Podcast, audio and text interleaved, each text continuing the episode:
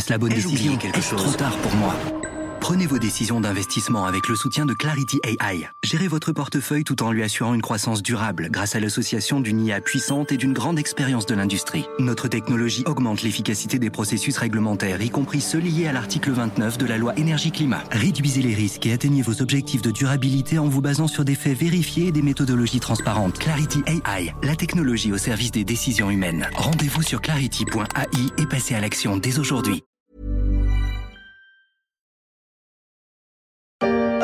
Longtemps, je me suis couché de bonne heure. Parfois, à peine ma bougie éteinte, mes yeux se fermaient si vite que je n'avais pas le temps de me dire je m'endors.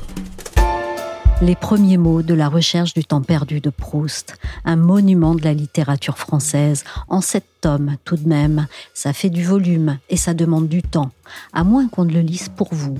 Et là, vous n'avez plus qu'à tendre vos oreilles. Père Castor, raconte-nous une histoire. Père Castor, raconte-nous deux histoires. Père Castor.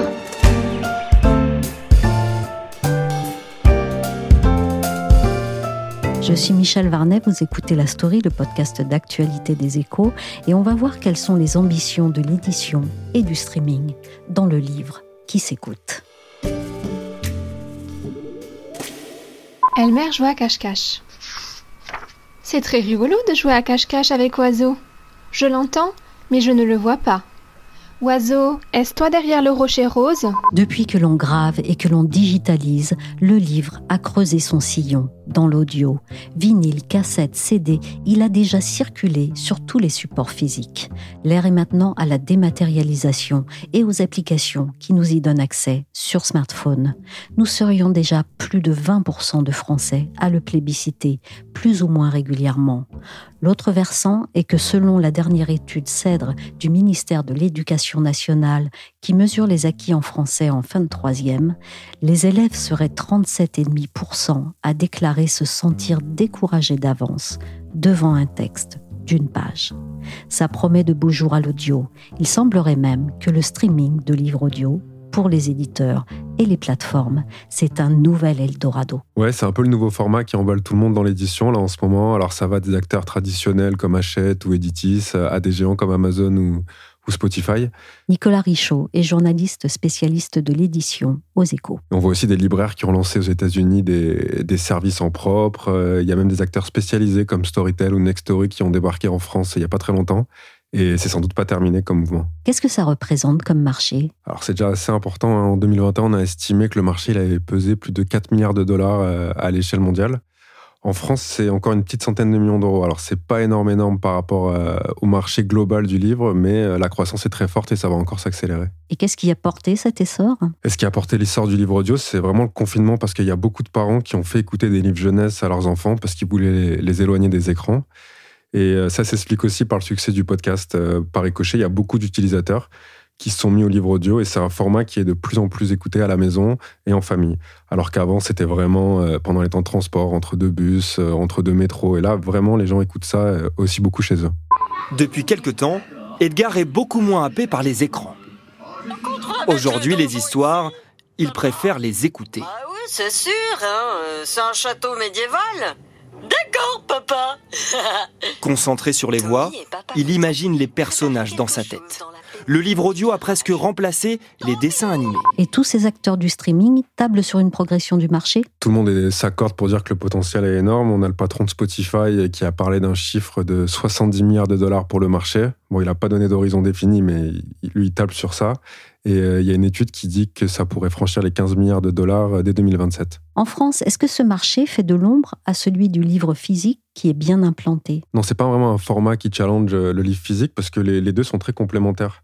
En fait, là où on voyait que le marché du livre électronique cannibalisait les ventes du marché physique, là on voit que l'audiobook, ça séduit des gens qui sont pas vraiment des, des, lecteurs au quotidien. Et en fait, ça élargit le spectre du marché et c'est des revenus en plus pour tous les acteurs de la chaîne. Ce qui est intéressant avec le livre audio en français et ailleurs, c'est que les éditeurs traditionnels, ils jouent pleinement le jeu alors qu'ils freinaient des cas de fer pour le livre électronique. On voit des Hachette, des Editis, des Albin Michel qui n'hésitent pas à beaucoup investir dans leur propre catalogue de livres audio. Et parfois, ça sort même le même jour que le livre physique en librairie. Et ça, c'est un super signal. Ça veut dire que les éditeurs y croient et qu'ils sont prêts à beaucoup investir sur le format. Comment se répartit le marché actuellement entre les gros acteurs du streaming? En fait, ça fait des années que Amazon, avec Audible, domine totalement le marché.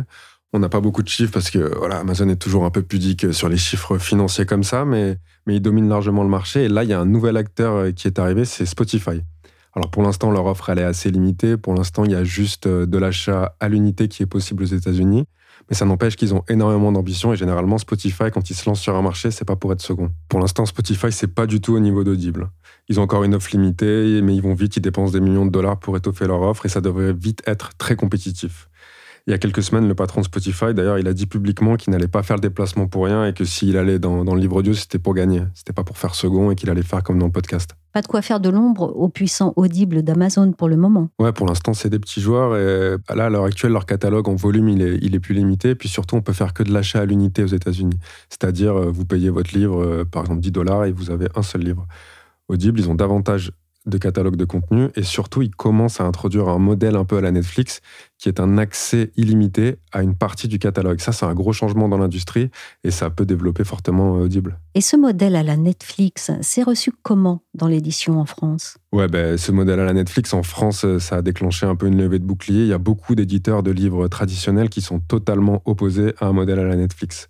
Récemment, Audible a lancé en France une offre qui permet d'avoir accès mais à une toute, toute petite partie de livres anciens en illimité. Et pour l'instant, parmi les gros acteurs français, il n'y a que Editis qui a donné son feu vert. Les Hachette, les Albin Michel, ils ont dit c'est non. Eux, en fait, ce qu'ils veulent, c'est préserver le modèle de rémunération fixe de l'œuvre et ils estiment qu'une offre à la Netflix euh, qui donnerait accès de manière illimitée à leur catalogue, c'est totalement destructeur de valeur pour le secteur. Aujourd'hui, il y a plusieurs euh, modèles économiques qui existent dans le livre audio. Il y a celui très classique de la vente à l'unité qui est là depuis longtemps. Là, on commence à voir apparaître un nouveau modèle qui plaît beaucoup aux éditeurs c'est celui du volume d'heures d'écoute. Et c'est proposé par les nouveaux acteurs euh, comme Storytel ou Nextory. Par exemple, pour 10 euros par mois, vous avez droit à 15 heures d'écoute de livres audio, ce qui encourage la pratique, mais ça donne pas accès de manière illimitée au catalogue. Et c'est un peu l'entre-deux parfait, et c'est ce qui plaît beaucoup aux éditeurs français. Ils veulent pas un robinet totalement ouvert euh, de livres audio, un modèle à la Spotify ou à la Netflix. Ils estiment que c'est pas adéquat pour leur secteur et que ça peut que d'être de la valeur. Et ils pourront vraiment résister? Ils ont les droits sur les livres, donc oui, tant qu'ils résistent, en fait, euh, ils peuvent bloquer, entre guillemets, euh, ce modèle-là, dans la mesure où ils ont les droits sur la propriété intellectuelle. En fait, dès lors que vous n'avez pas de contenu, vous pouvez pas lancer une offre comme ça. Quoi. Le contenu ROI est dans le livre aussi. Hi, I'm Daniel Radcliffe, and this is chapter one of Harry Potter and the Philosopher's Stone. Harry Potter, le livre aux plus de 500 millions d'exemplaires vendus dans le monde, est bien parti pour poursuivre son succès en audio. Il vient d'être lancé sur Spotify en fanfare et dans la langue de Shakespeare avec la voix de Daniel Radcliffe que l'on vient d'entendre. Il était Harry Potter à l'écran. Sur l'appli, c'est une avalanche d'épisodes et on n'en finit pas de défiler, de quoi binger durant des heures les aventures du petit sorcier. Mais certains font d'autres paris, celui du résumé de livres, comme Cooper, créé il y a sept ans et qui réunit maintenant près de 50 000 abonnés et 70 collaborateurs à travers la France. J'ai rencontré Alexandre Bruno, qui a fondé et dirige Cooper, pour savoir de quoi était née l'idée de Cooper lire des livres, c'est vraiment génial. Euh, mais le problème, c'est que euh, on a identifié qu'une certaine partie de la population se détache un peu de ce format parce que pour eux, il est plus adapté à euh, leurs usages. Et les nouveaux usages, c'est quoi? Eh bien, les gens, ce qu'ils veulent, c'est du contenu court. Ce qu'ils veulent, c'est du contenu qu'ils peuvent consommer en mobilité. Donc, ce qu'ils veulent, c'est du contenu audio. Et l'idée de Cooper a germé après cette prise de conscience.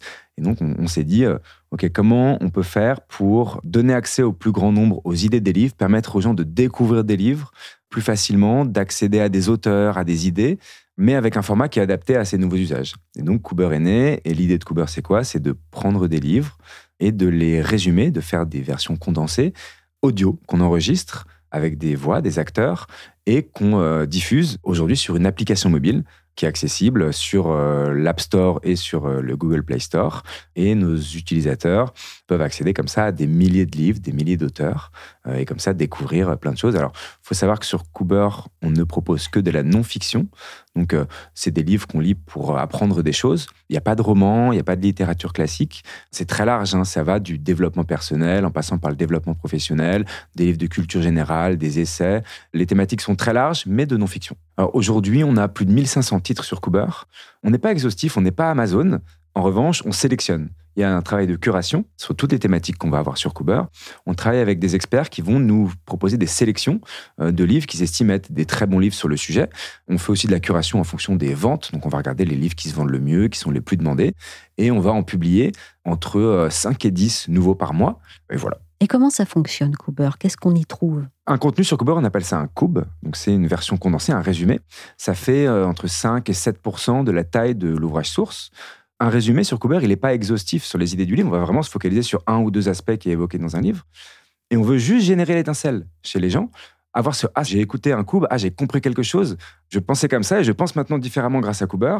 Et je vais acheter le livre. Et sur Cooper, en un clic, d'ailleurs, on peut acheter le livre. On redirige vers des libraires indépendants, vers des sites comme la place des libraires ou autres, pour que les gens aillent acheter les livres. Donc, on incite à l'achat du livre. Vous existez depuis 7 ans. Comment Cooper a évolué depuis? Ça a beaucoup évolué. Quand on a pensé Cooper au départ, Cooper était un produit écrit. Il n'y avait pas d'audio. Il y a sept ans, quand on a lancé l'app, le marché du podcast n'était pas aussi euh, étendu qu'il l'est aujourd'hui. Et on quand on a pensé Cooper, c'était vraiment euh, un cube. Euh, c'était un- une version condensée, mais à l'écrit. Et puis petit à petit, on a commencé à comprendre que l'audio devenait quelque chose de très important sur le marché du contenu en France et à l'international. C'est évidemment tiré par les États-Unis, qui ont toujours un petit peu d'avance sur nous. Et donc, on a commencé à faire de l'audio et on a vu que c'était ultra plébiscité par notre audience. Et donc, très vite, finalement, on a glissé vers l'audio. Et aujourd'hui, 100% des contenus qui sont disponibles sur Cooper sont disponibles à l'écrit et à l'audio. Mais 85 à 90% du contenu qui est consommé sur Cooper est consommé à l'audio. Donc les gens veulent de l'audio sur Cooper, donc on est considéré maintenant euh, comme une boîte audio. Donc ça, c'est une grosse évolution. Et au départ, Cooper, c'était un site web, donc on n'était que sur Internet, que accessible via son ordinateur. Et euh, pareil, on a compris qu'il fallait qu'on soit dans la poche des gens. Donc on a sorti une application mobile au bout de trois ans d'existence. Et l'application mobile, elle a fait son petit bonhomme de chemin. Et aujourd'hui, c'est pareil, c'est euh, 9 utilisateurs sur 10 de Cooper utilisent l'application mobile. Donc le service a évolué dans ce sens-là. Et l'évolution, c'est aussi l'élargissement du catalogue. Au départ, on était euh, très business, entrepreneuriat. Et aujourd'hui, on est euh, vraiment lifestyle. C'est-à-dire qu'on va parler à tout le monde euh, de la parentalité, en passant par la productivité, en passant par la culture générale ou le développement personnel. Il y a vraiment de tout sur Cooper. Quel est votre modèle économique? Aujourd'hui, on a plusieurs dizaines de milliers d'abonnés à Cooper, des gens qui payent tous les mois. On est du freemium, c'est-à-dire qu'on peut télécharger l'application et bénéficier d'un contenu gratuit par jour, d'un titre gratuit par jour. Et on peut passer en payant. Et payant, c'est euh, 9,99€ par mois ou 69,99€ par an pour accéder à l'intégralité du service. Boostez vos connaissances avec Cooper. À son réveil, après six jours dans le coma, les médecins lui expliquent qu'il ne marchera plus jamais. Eh bah mon vieux, sacré choc. Face à cette tragédie, il décide de ne pas s'apitoyer sur son sort et de se battre. Il ne peut pas changer ce qui est arrivé, mais il peut s'investir à 100% pour remonter la pente. Comment vous classez-vous, en fait? Sur quel segment? On peut être considéré comme du livre audio, mais on peut aussi être considéré comme du podcast. C'est très difficile de mettre Cooper dans une case. C'est notre force aussi, parce que euh, on est à la croisée de, de plusieurs choses. On est euh, à la croisée de, du développement personnel, de la formation en termes de bénéfices, et en termes de format, on est à la croisée du podcast, du livre audio, mais aussi du livre écrit, parce qu'il y a de l'écrit sur Cooper. Donc voilà, il y a un petit peu de tout. J'ai lu que vous aviez des ambitions aux États-Unis. Où en sont-elles? On a lancé le marché des États-Unis il y a quelques années de ça. On s'est beaucoup investi sur ce marché et il se trouve que c'est un marché qui est très concurrentiel, qui est un, marché qui est beaucoup plus mature que la France. Et aujourd'hui, on génère euh, entre 7 et 9% de notre chiffre d'affaires aux États-Unis. Donc on est présent sur ce marché, mais la France et la francophonie restent notre premier marché. C'est un marché qui est sur bien des aspects très complexes. Pourquoi? Parce que on appelle ça faire de l'acquisition, mais donc faire du marketing pour acquérir des nouveaux utilisateurs coûte beaucoup plus cher aux États-Unis. Les inventaires publicitaires sont beaucoup plus concurrentiels. Et donc, euh, pour exister aux États-Unis, ça coûte très cher. Et donc, euh, voilà, nous, aujourd'hui, on est euh, leader sur la francophonie en France, Belgique, Suisse et au Canada. Donc, c'est nos gros marchés. Et aux États-Unis, pour l'instant, c'est un marché sur lequel on a un peu déplacé notre focus. En gros, on s'est refocalisé sur la France parce que c'est un marché voilà, qui est sur bien des aspects sur lequel il est beaucoup plus simple d'exister pour une entreprise comme Cooper. Et en France, comment voyez-vous le marché évoluer? C'est un marché, je pense, qui n'est qu'à ses débuts. Et je l'ai déjà dit euh, précédemment, mais En France, on est vraiment très en retard sur les usages. Euh, les Américains sont toujours très en avance sur nous. Donc, on voit que euh, l'usage, il est, il est beaucoup plus ancré euh, dans le quotidien des Américains. Le livre audio fonctionne beaucoup mieux. Donc, je vois effectivement un potentiel énorme dans le livre audio. Je vois aussi la limite du livre audio. Parce que nous, notre métier, c'est de produire du contenu audio. La limite du livre audio, pour moi, c'est que le, le livre est un contenu qui a été pensé par son auteur pour être lu et non pour être écouté. Et donc, dans l'audio, on reste quand même dans un marché où les utilisateurs ont un temps disponible d'écoute par jour. Ils vont avoir euh, X minutes ou X heures pendant lesquelles ils vont être disposés à écouter du contenu. Et donc, ils vont aller chercher du contenu qui, à la fois, remplit un besoin d'information, euh, de formation et de plaisir. Et pour rivaliser un peu plus avec l'image, les studios d'enregistrement mettent désormais les moyens. Aucune préparation, aucune sécurité, aucun filet de secours. Mathieu Il a Kassovitz, fallu un peu de temps pour poser une question pertinente. Fred Testo et Vincent Elbaz Sont à l'affiche de l'une des toutes premières fictions imaginées pour l'audio. Et le problème du livre audio, c'est qu'on est quand même monté en qualité en termes de rendu du produit audio. Ce que je veux dire, c'est l'expérience audio est de plus en plus qualitative. Beaucoup plus qu'il y a cinq ans. Quand on a commencé, euh, le livre audio, c'était vraiment euh, des acteurs qui lisaient euh, un texte et on sentait et on s'ennuyait. Euh, il fallait vraiment s'accrocher. Là, on commence à s'améliorer. Mais dans l'audio, du coup, on est dans un environnement concurrentiel où on va avoir le choix entre des podcasts qui sont gratuits, des livres audio qui sont payants, et parfois des podcasts, du coup, qui sont beaucoup plus spontanés, beaucoup plus agréables et faciles à écouter qu'un livre audio. Donc, pour moi, la limite du livre audio est la qualité de l'expérience. Donc, le marché est énorme. On voit qu'il y a une grosse accélération. Mais je pense que le marché du podcast, finalement, en termes d'usage et de temps disponible d'écoute, va venir concurrencer le livre audio. Donc, euh, c'est difficile pour moi d'avoir une, euh, une vision précise sur euh, la taille que va représenter ce marché dans les, dans les années qui viennent. Mais je vois ce marché globalement comme un temps disponible d'écoute à l'audio. Et donc, je vois une concurrence entre podcast et, et livre audio. Merci à Alexandre Bruno de Cooper et à Nicolas Richaud, journaliste spécialiste de l'édition aux échos. La story s'est terminée pour aujourd'hui. Cette émission a été réalisée par Willigan.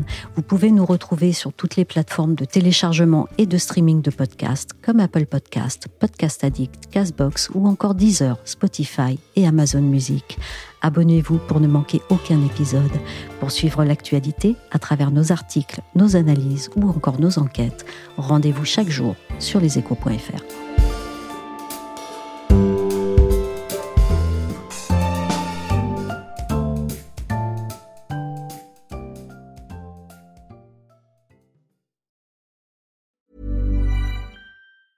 Hi, I'm Daniel, founder of Pretty Litter. Did you know cats tend to hide symptoms of sickness and pain? I learned this the hard way after losing my cat, Gingy. So I created Pretty Litter, a health monitoring litter that helps detect early signs of illness by changing colors, saving you money and potentially your cat's life. Pretty Litter is veterinarian developed, and it's the easiest way to keep tabs on your fur baby's health right at home. Go to prettylitter.com and use code ACAST for 20% off your first order and a free cat toy. Terms and conditions apply. See site for details. Ever catch yourself eating the same flavorless dinner three days in a row? Dreaming of something better? Well, HelloFresh is your guilt free dream come true, baby. It's me, Kiki Palmer. Let's wake up those taste buds with hot, juicy pecan crusted chicken or garlic butter shrimp scampi. Mm. Hello Fresh. Stop dreaming of all the delicious possibilities and dig in at HelloFresh.com. Let's get this dinner party started.